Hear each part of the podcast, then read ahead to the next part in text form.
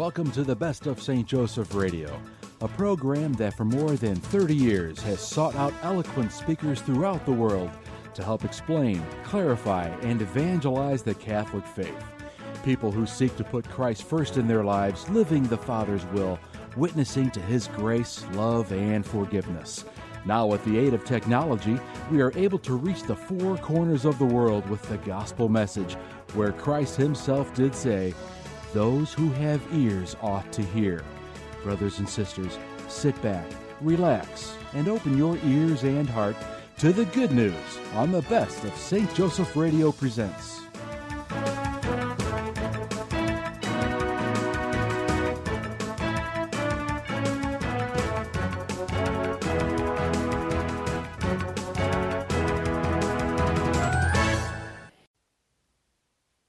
Good evening, everyone.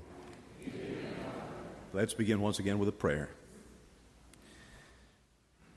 In the name of the Father, and of the Son, and of the Holy Spirit. Amen. Father of light, from whom all good gifts come, and send your Spirit into our lives with the power of a mighty wind, and by the flame of your wisdom open the horizons of our minds. Loosen our tongues to sing your praise in words beyond the power of speech. Without your Spirit, we can never raise our voices in words of peace or announce the truth that Jesus is Lord who lives and reigns with you and the Holy Spirit, one God, forever and ever.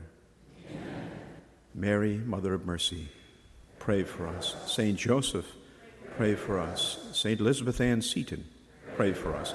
In the name of the Father, and of the Son, and of the Holy Spirit. Amen. A reading from the letter of St. Paul to the Philippians. Though he was in the form of God, Jesus did not deem equality with God something to be grasped at. Rather, he emptied himself and took the form of a slave, being born in the likeness of men. He was known to be of human estate, and it was thus that he humbled himself, obediently accepting even death, and death on a cross. Because of this, God highly exalted him and bestowed on him the name above every other name so that at Jesus' name every knee must bend in the heavens, on the earth, and under the earth, and every tongue proclaim to the glory of God the Father, Jesus Christ is Lord. The word of the Lord.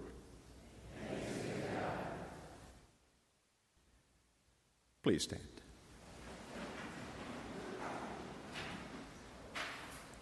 The Lord be with you. A reading from the Holy Gospel according to Matthew. On one occasion, Jesus spoke thus Father, Lord of heaven and earth, to you I offer praise. For what you have hidden from the learned and the clever, you have revealed to the merest children. Father, it is true. You have graciously willed it so.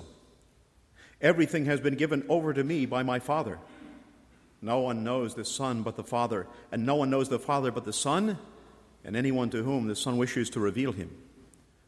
Come to me, all you who are weary and find life burdensome, and I will refresh you. Take my yoke upon your shoulders and learn from me, for I am gentle and humble of heart. Your souls will find rest, for my yoke is easy and my burden light. The Gospel of the Lord.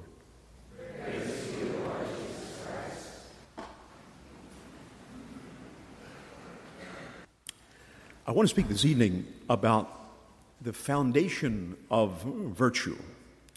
And I want to begin with a story from the American Civil War. In May of 1863, when the Civil War was at its peak, the Union and Confederate armies had converged on the town of Chancellorsville in northern Virginia. And at that time, the Union Army had a new and controversial commander. General Joseph Hooker. They called him uh, Fighting Joe, Fighting Joe Hooker. Now, General Hooker was a proud man. He had gained the reputation for being profane, vain, arrogant, and ambitious. He was a heavy drinker, a notorious womanizer, a blasphemer, a braggart, he had a violent temper and a foul mouth. He allowed every kind of immorality to go on inside and outside of the soldiers' camp.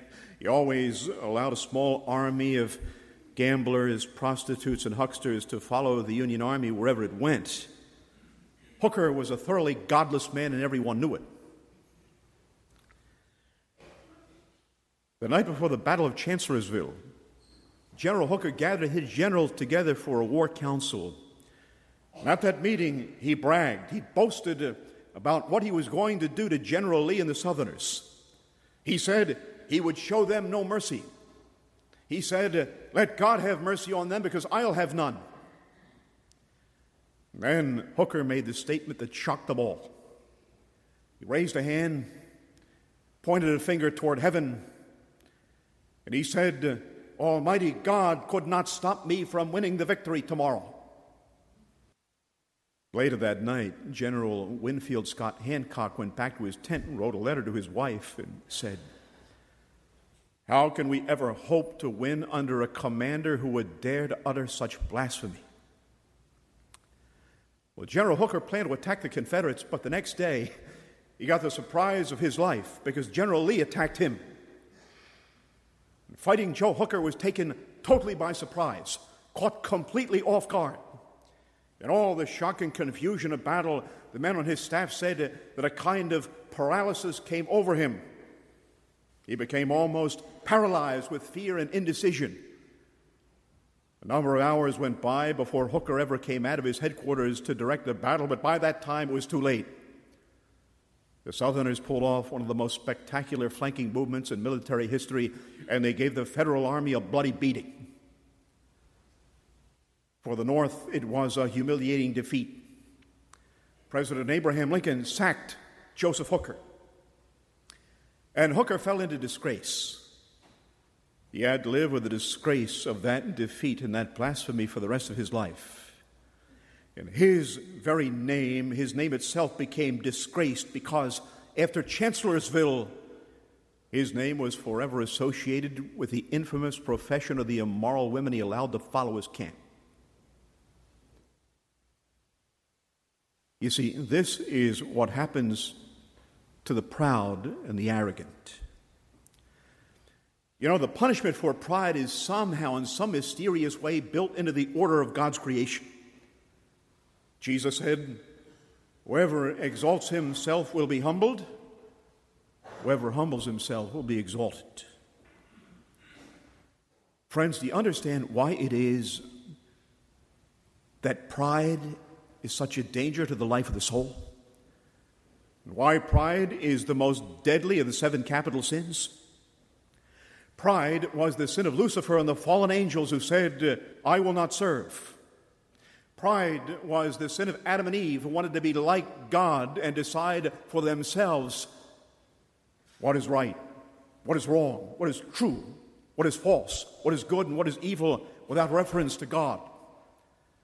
The sin of Adam and Eve was the perfect, cold blooded sin of prideful disobedience. It was pride issuing in disobedience, disobedience in sin, sin bringing pain, suffering, misery, and death into the world.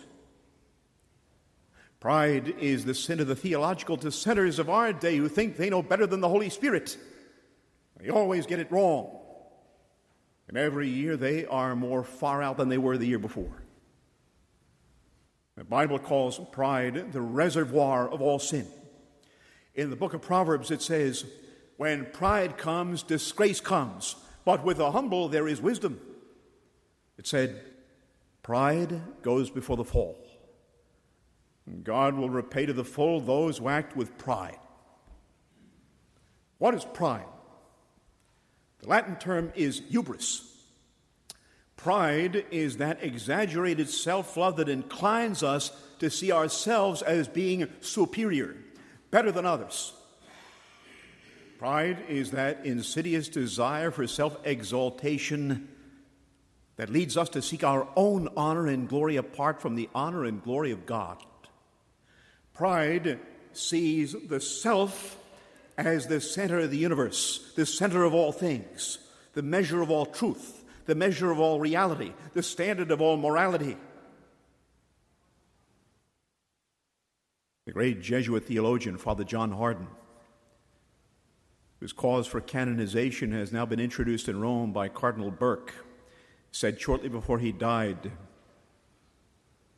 that we are living in a society, in a culture that is no longer Christian. We are living in what we can call a post Christian age, characterized by a new paganism. What is paganism? The essence of paganism is idolatry, and the most insidious form of idolatry is the worship of the self, the exaltation of the self over God. Pride sets the self in opposition to God's wisdom and will. Pride sets up the self as the judge over God's word and God's law, the judge over everything and everyone. Pride will always seek to be the center of attention. Pride has always got to have its own way. Pride will always seek to control, dominate, and manipulate.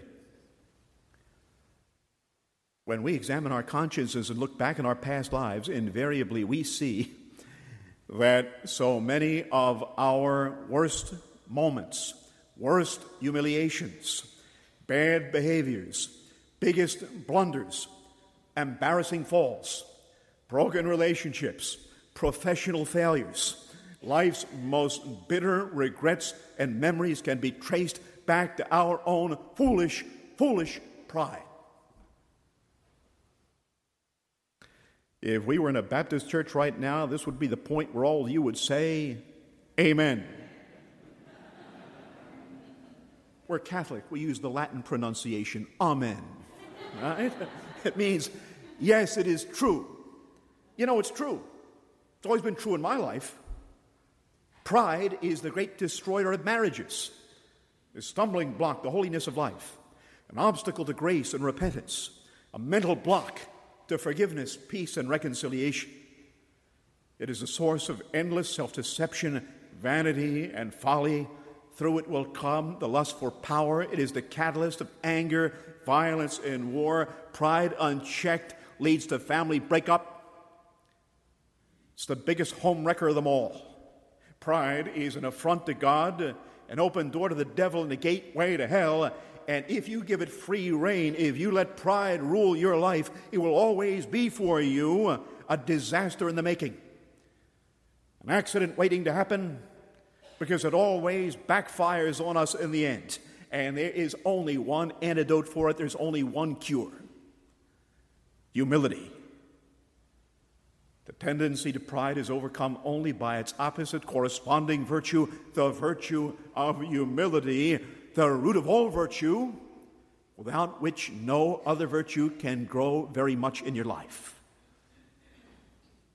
For all of us, there is a simple rule in the spiritual life no humility, no sanctity. No humility, no merit in your good works in the sight of Almighty God. Pride even though it may be secret, hidden pride in the form of selfishness or ulterior motives, will vitiate, that is, cancel out the meritorious nature of your good works in the sight of Almighty God. In other words, you can't store up any treasure in heaven if your treasure is tainted, poisoned by pride. St. John Vianney, the curé of Ars, said this Without humility, everything else is like a huge heap of straw we have piled up. But when the first gust of wind is blown over and scattered far and wide, the devil has no respect for those devotions which are not founded upon humility, because he knows well he can get rid of them whenever he pleases. So, what is humility? Here's a simple rule. Keep this in mind.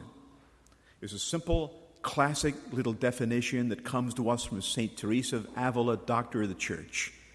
She said, Humility is truth. Humility is truth. What truth? It's the truth about us, the truth about ourselves.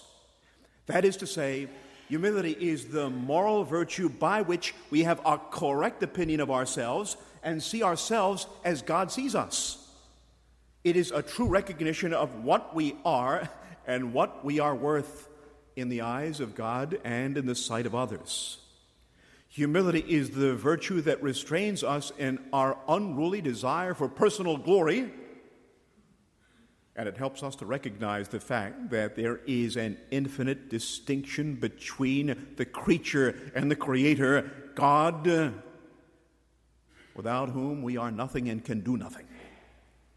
With Jesus Christ as our model, we say that humility is a kind of self emptying, an emptying of self that allows God to work in us with His grace. Now, the word humility comes from the Latin word humus, which means earth, soil, dust, dirt. The word humility reminds us of God's word to us in the book of Genesis. Remember, O man, that you are dust, and to dust you shall return. Some of the newer translations say, Remember that you are dirt, and to dirt you shall return.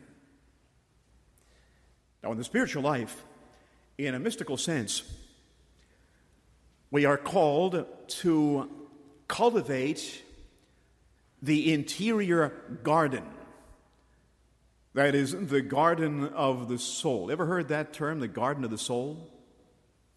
So that it brings forth good works, good fruits, an increase in virtue. And those of you who've done any gardening or farming know very well you can't grow anything unless you got the right kind of soil. In the spiritual life, the good soil is humility. Humility reminds us that every good thing we have, every good gift we enjoy, every grace and blessing Every talent we can use comes from God and not from within ourselves. The apostle St. Paul put it like this.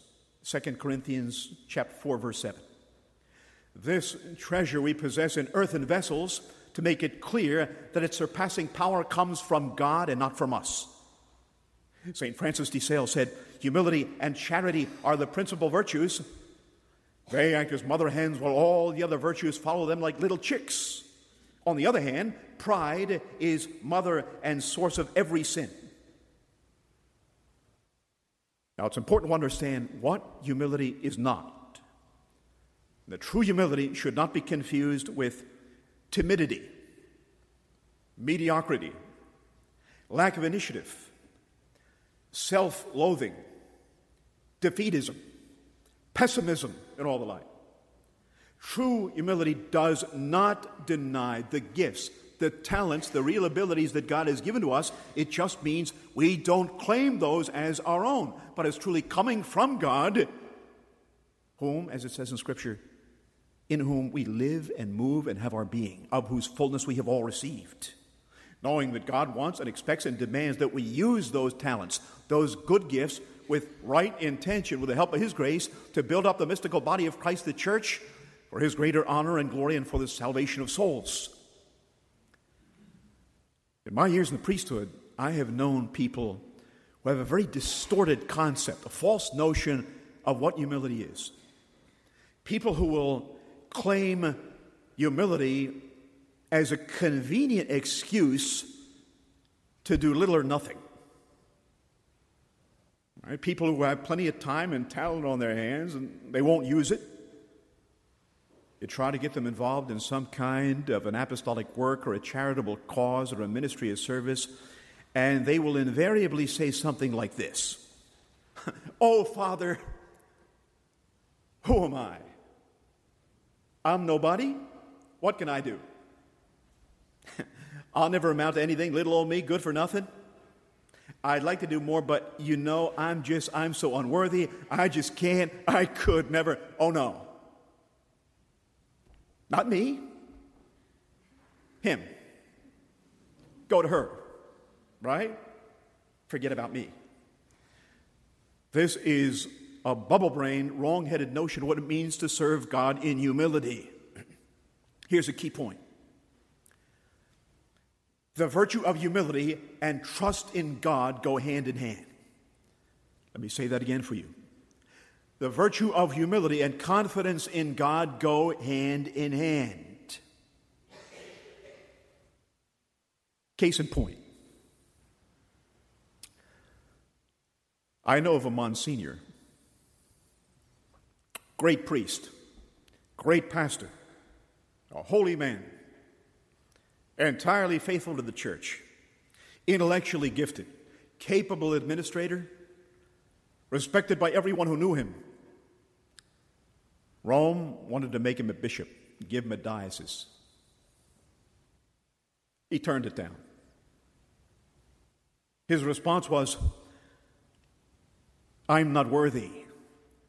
I'm unworthy to be a successor of the apostles. So the office of bishop and the diocese were offered to another priest who really was unworthy. He accepted. Fifteen years later, that diocese was in shambles and that bishop resigned in scandal. A decade has gone by. That diocese is still a mess. Now, I don't claim to know God's plan for those two men, but again, the point that I'm making is this humility and confidence, trust in God go hand in hand. You're going to find that many times in your life, God is going to call on you to do things you cannot hope to do by human strength alone, things that are far, far beyond your natural abilities. Nothing is impossible with God. Jesus says, my grace is sufficient for you. My power is made perfect in weakness. St. Paul said, I willingly boast of my weakness so the power of Christ can rest on me. St. Teresa said, God plus one is an army. That is to say, yes, we're all weak, sinful creatures. Yes, we are all little in the sight of Almighty God. Yes, without Him we can do nothing. Thanks be to God, He is the one who makes something out of nothing.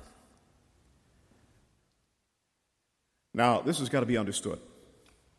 To be a little soul, a humble soul in God's sight, does not mean that the Christian is called to be some kind of a doormat,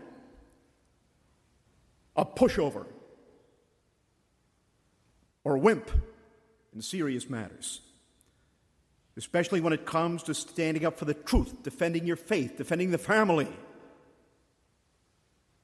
If I were to ask you to give me a good working definition of love, love in a truly Christian sense, what would you say?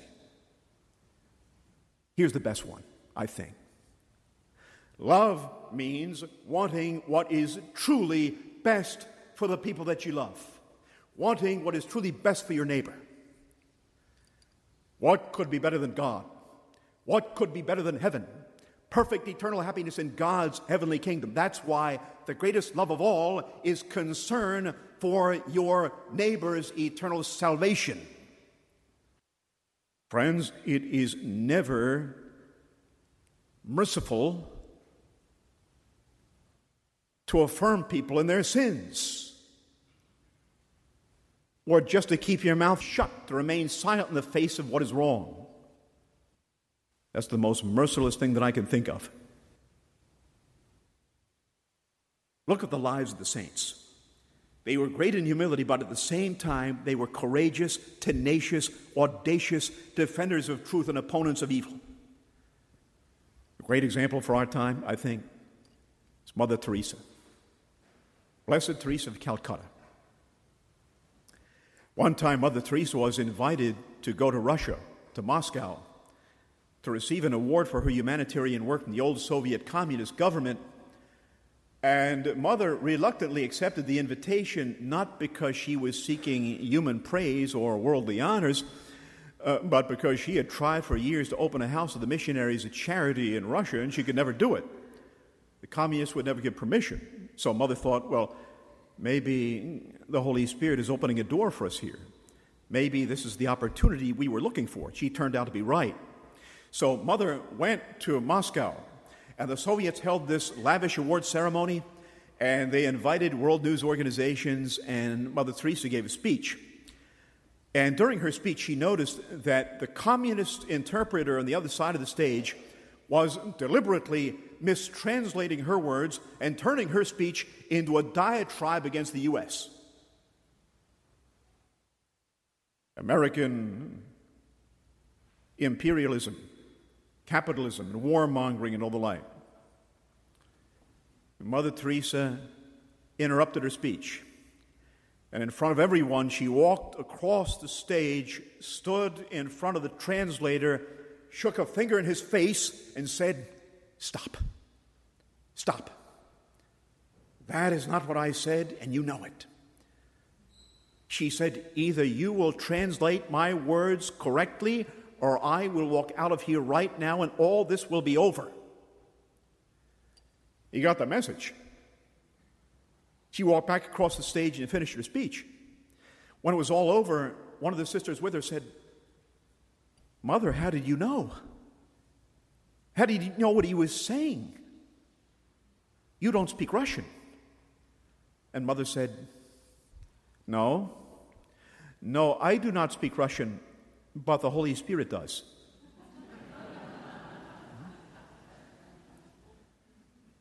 Now, we can say that the greatest obstacle to true Christian discipleship is pride. And I think most of us will have to struggle every day with the movements of pride within ourselves. And the great danger of it is that often it can be subtle and subconscious. And if you are not constantly on your guard, constantly on the lookout for it, ever so vigilant,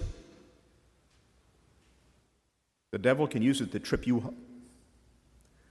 Why is pride so dangerous? It's precisely because we all want to be somebody. Everybody wants to be somebody. We all want to excel. We all want to stand out from the crowd, win the respect and admiration of others.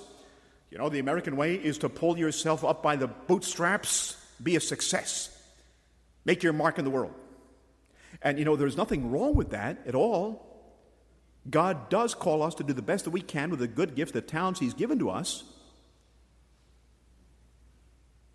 It's like the old army recruiting ad be all that you can be. Remember that? Be all that you can be. That's great as long as we remember who is in charge, whose service we are in, who's got to get the glory and the praise. And in a Christian sense, there's only one way you can be all that you can be. You got to be what you were created to be a saint. A saint. Nothing less than that. That's what greatness is. You know, in a certain sense, all of us are called to greatness in life. We're called to be humble, but at the same time, we are called to be great. Great, that is, in the sight of heaven. Think of the life of our Blessed Mother, Mary, the most humble of all of God's creatures. Think of her words in the Gospel of St. Luke, her Magnificat. Mary said, My soul proclaims the greatness of the Lord. My spirit rejoices in God, my Savior, for he has looked with favor on his lowly servant. From this day, all generations will call me blessed. The Almighty has done great things for me. Holy is his name. What did Our Lady do? She acknowledged readily the great things God had done for her. She didn't deny it, she didn't try to hide it. But she was always giving God the praise, always giving God the glory, always directing everything back to God.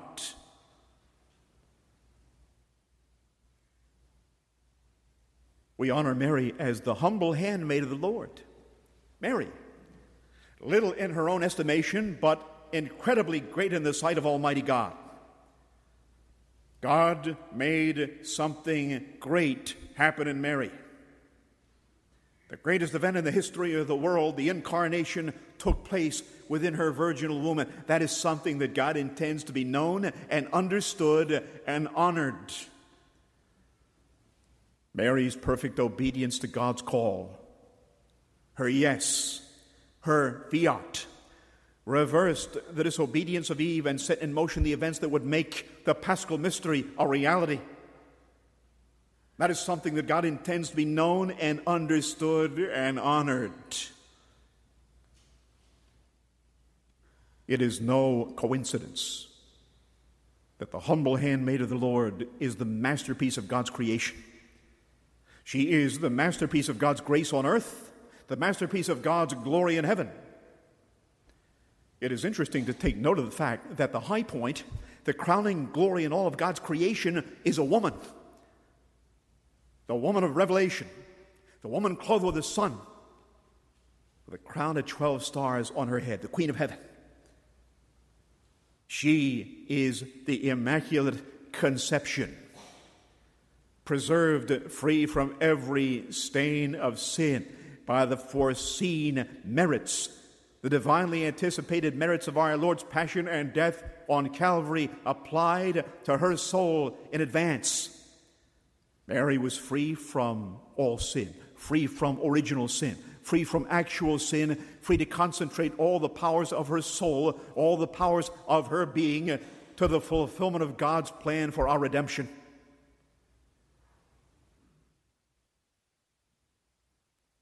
You know, it's not so hard at all to understand the dogma of the Immaculate Conception.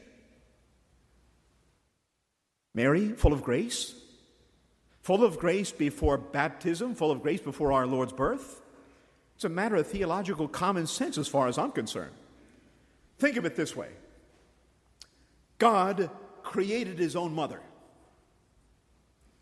If you could create your own mother, how would you make her? I know how I would make my mother. All beautiful, all holy, all pure, all immaculate. That's exactly what God did.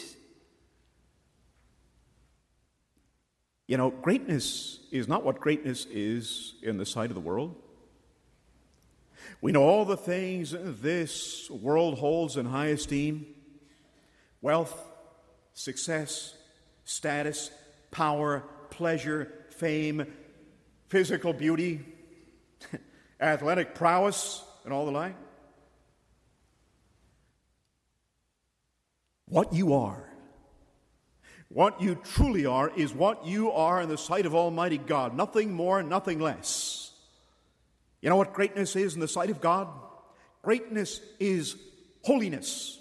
Holiness is the alignment of the human will with the will of Almighty God. Holiness. Greatness is the perfect fulfillment of God's word and God's will in your life, no matter who you are, or where you are, or what you are. That is how even the most little hidden, humble, unknown soul can be great in the sight of heaven. That's what makes a saint. Archbishop Fulton Sheen, in his commentary on human pride, said this There are several ways to avoid loving God.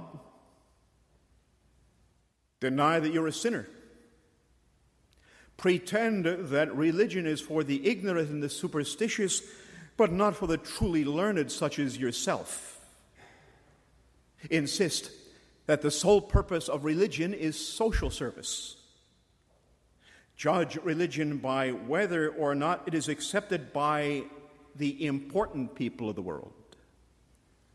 Avoid all contemplation, self examination, and inquiry into the moral state of your soul. End quote. You know, on those rare occasions, those sad occasions when I've had to refuse someone absolution in the confessional, it's always been for the same reason. It's always been because that person was absolutely convinced of his or her own goodness, his or her own righteousness, while at the same time holding on to some grave sin with no firm purpose of amendment, no intention of changing their ways.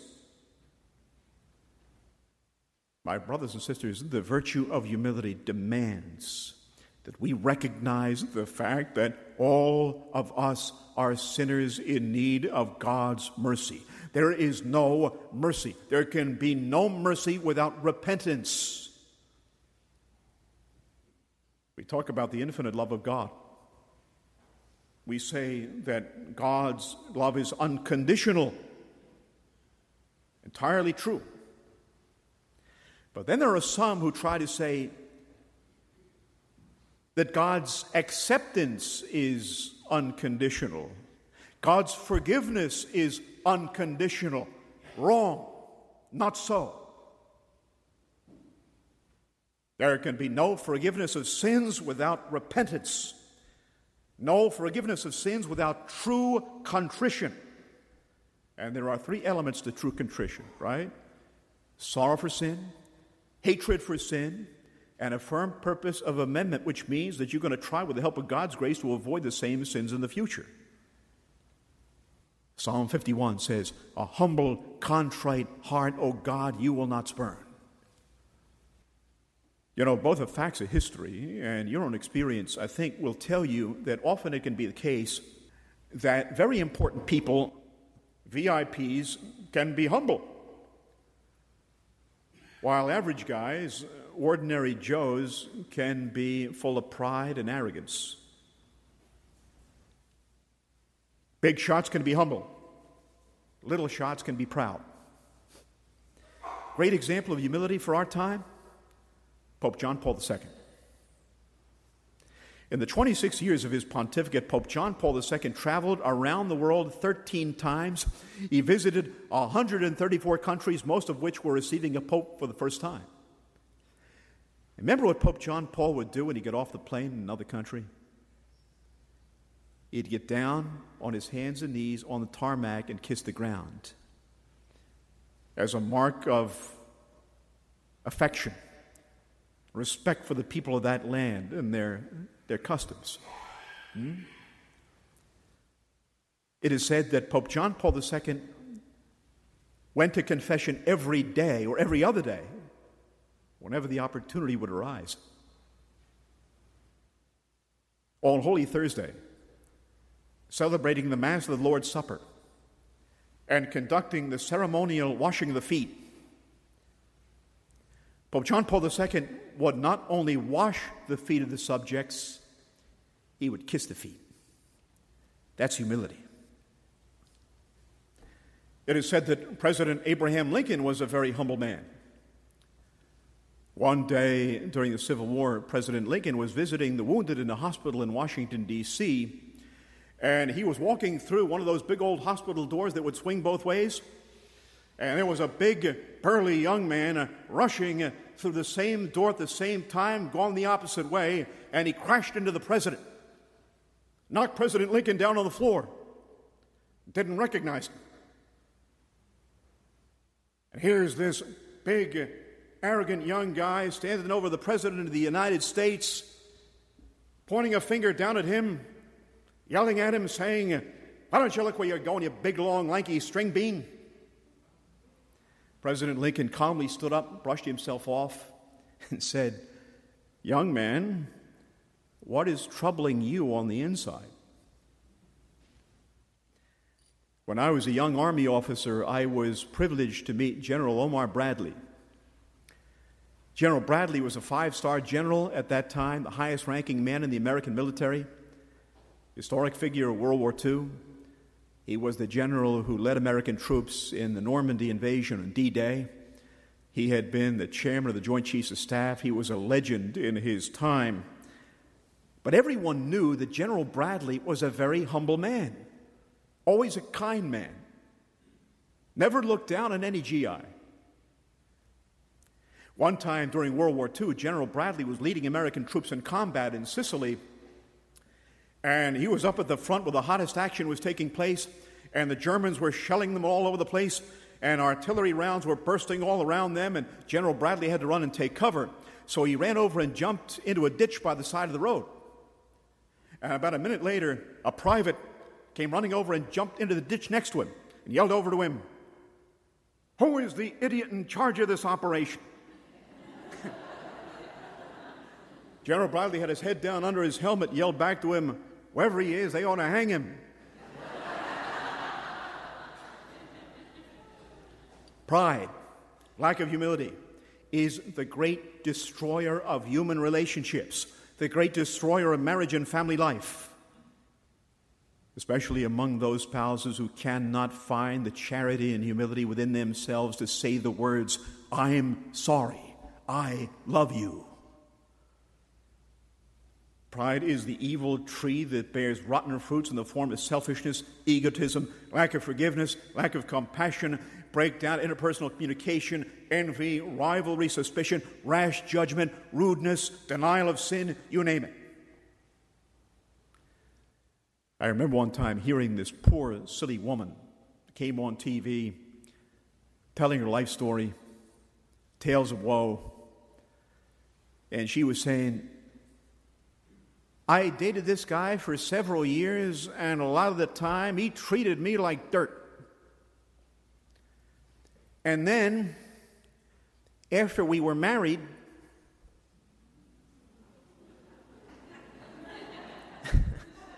after they were married, guess what?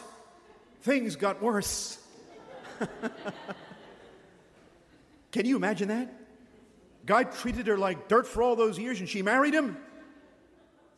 How crazy can you get? You want to be miserable? You want to wreck your life? All you have to do is marry someone filled with pride and arrogance. That will do it. There's an old saying the man who is in love with himself will have no rivals. Hmm? Now, here's a question for you How can you detect, how can you discern the movements of pride within yourself? I have a little diagnostic test here. Let me ask you these questions. First, in your heart of hearts, do you see yourself as being better than others because of who you are? What you have? Or what you know? When you are in conversation with others, do you always seem to call the subject back to yourself? You always seem to talk about yourself, your own interests, your own affairs? Are you overly concerned about what other people think of you? Are you always trying to make yourself look good, build yourself up in the sight of others? Are you always ready to stretch the truth, lie, in other words, if that's what it takes to do it? Are you one of those people who's always got to be right, can't stand to be contradicted? Do you stick like glue to your own opinions even when they are definitively proven to be wrong? Do you find it easy to dissent from the teaching of the church in matters of faith and morals?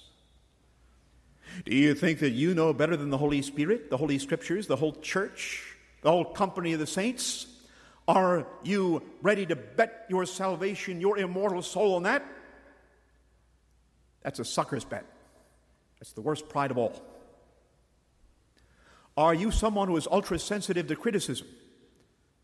You can't take even a mild fraternal correction in charity for your own good? Are you a gossip? Do you find it easy to gossip? Do you take pleasure in tearing down others? Do you take satisfaction in hearing somebody's good name being torn apart? Do you jump on every chance to point out the faults, the mistakes of others? Never miss a chance to criticize? Are you one of those types who can dish it out but you can't take it? We've all known people who love to poke fun at others, but when they're on the receiving end of a little joke, all of a sudden they get very serious and sometimes very angry. Do you find it hard to forgive? even the slightest offense? Do you always feel a need to strike back, get even, ready to hold a grudge? Mother Teresa used to say, to forgive takes love, but to forget, to forget takes humility. Is it true to say that a lot of what you do tends to be done for the sake of appearances? Do you always feel the need to be noticed? Do you always seem to be motivated by a desire to win the praise of others, like the Pharisees of old, who performed all their good works to be seen and prefer the praise of men to the glory of God? You know, the Holy Spirit wants no part of that. Does a lot of this sound familiar? Does it strike a nerve in you? if it does, these are the movements of pride. Now, there is, of course, a positive sense in which we can use the term pride. For example, in being conscientious, dependable, responsible in doing things well, doing things right. For example, taking pride in your work, taking pride in your neighborhood. That is not what I'm talking about here. Here I am talking about the capital fault of pride, right? Inordinate self love, conceit, and all the like. Hmm? Now, last question How do we become humble? How do we get the virtue of humility? First thing to do pray for it. Pray for it. The humble soul prays all the time in radical dependence on God. Second, remember that ordinarily, ordinarily, God humbles us by means of humiliations. And little humiliations tend to come our way every day, or quite often. We should accept them as coming from God, permitted by God for our sanctification. Third, have a sense of humor. Don't take yourself so seriously. Fourth, be a joyful person. The humble soul is at peace in the hands of God. St. Teresa used to say, God save us from sad faced saints. Fifth, most importantly, imitate. Imitate the one who is always the perfect model of humility, Jesus Christ, the Son of God. Jesus, who said, Blessed are the poor in spirit, theirs is the kingdom of God. Jesus, who humbled himself to share in our humanity. Jesus, who taught his disciples to take the lowest place, washed the feet of the apostles, came to serve and not to be served, and said, Come and learn of me, for I am meek and humble of heart. Jesus Christ, the eternal Word made flesh, the second person of the Holy Trinity the King of Kings and Lord of Lords, allowed himself to be spat upon, abandoned, betrayed, denied, scourged, mocked, and crucified for love of us and for our salvation, gave himself up to a shameful public death. That, my friends, is the humility of God. Amen. Thank all of you for coming. Another great turnout tonight.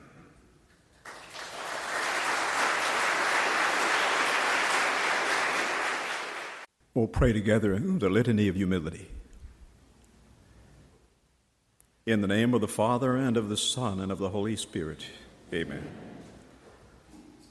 O Jesus, meek and humble of heart, hear me. The common response is Deliver me, Jesus. From the desire of being esteemed, deliver me, Jesus. From the desire of being extolled, deliver me, Jesus. From the desire of being honored, deliver me, Jesus. From the desire of being praised, deliver me, Jesus. From the desire of being preferred to others, deliver me, Jesus. From the desire of being consulted, deliver me, Jesus from the desire of being approved. Deliver me, Jesus. From the fear of being humiliated. Deliver me, Jesus. From the fear of being despised. Deliver me, Jesus. From the fear of suffering rebukes. Deliver me, Jesus. From the fear of being slandered. Deliver me, Jesus. From the fear of being forgotten. Deliver me, Jesus. From the fear of being ridiculed, deliver me, Jesus. From the fear of being wronged, deliver me, Jesus. From the fear of being suspected, deliver me, Jesus. The common response to the next section is Jesus, grant me the grace to desire it. That others may be loved more than I. Jesus, grant me the grace to desire it that others may be esteemed more than I. Jesus, grant me the grace to desire it, that in the opinion of the world, others may increase and I may decrease. Jesus, grant me the grace to desire it. That others may be chosen and I set aside. Jesus, grant me the grace to desire it. That others may be praised and I unnoticed. Jesus, grant me the grace to desire it. That others may be preferred to me in everything. Jesus, grant me the grace to desire it that others become holier than I, provided that I may become as holy as I should. Jesus, grant me the grace to desire it. In the name of the Father, and of the Son, and of the Holy Spirit.